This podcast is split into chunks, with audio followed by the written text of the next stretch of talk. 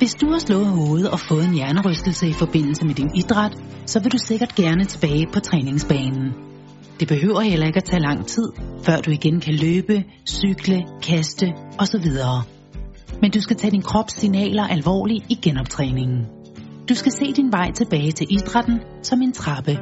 Du begynder på den nederste trin og stræber mod at nå toppen. På hver trappetrin øger du gradvist den fysiske belastning. Hvis din krop eller dit hoved ikke brokker sig, kan du tage et skridt op.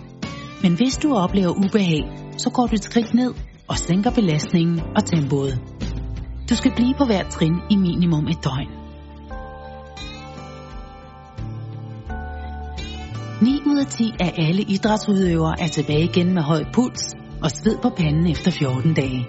For børn og unge kan det dog tage op til 4 uger. En langsom tilbagevending til idrætten mindsker din risiko for varig men. Tag derfor god tid og lad dig ikke presse af dig selv, dine holdkammerater eller din træner. Læs mere om vejen tilbage til sport efter hjernerystelse på www.sportshjernerystelse.dk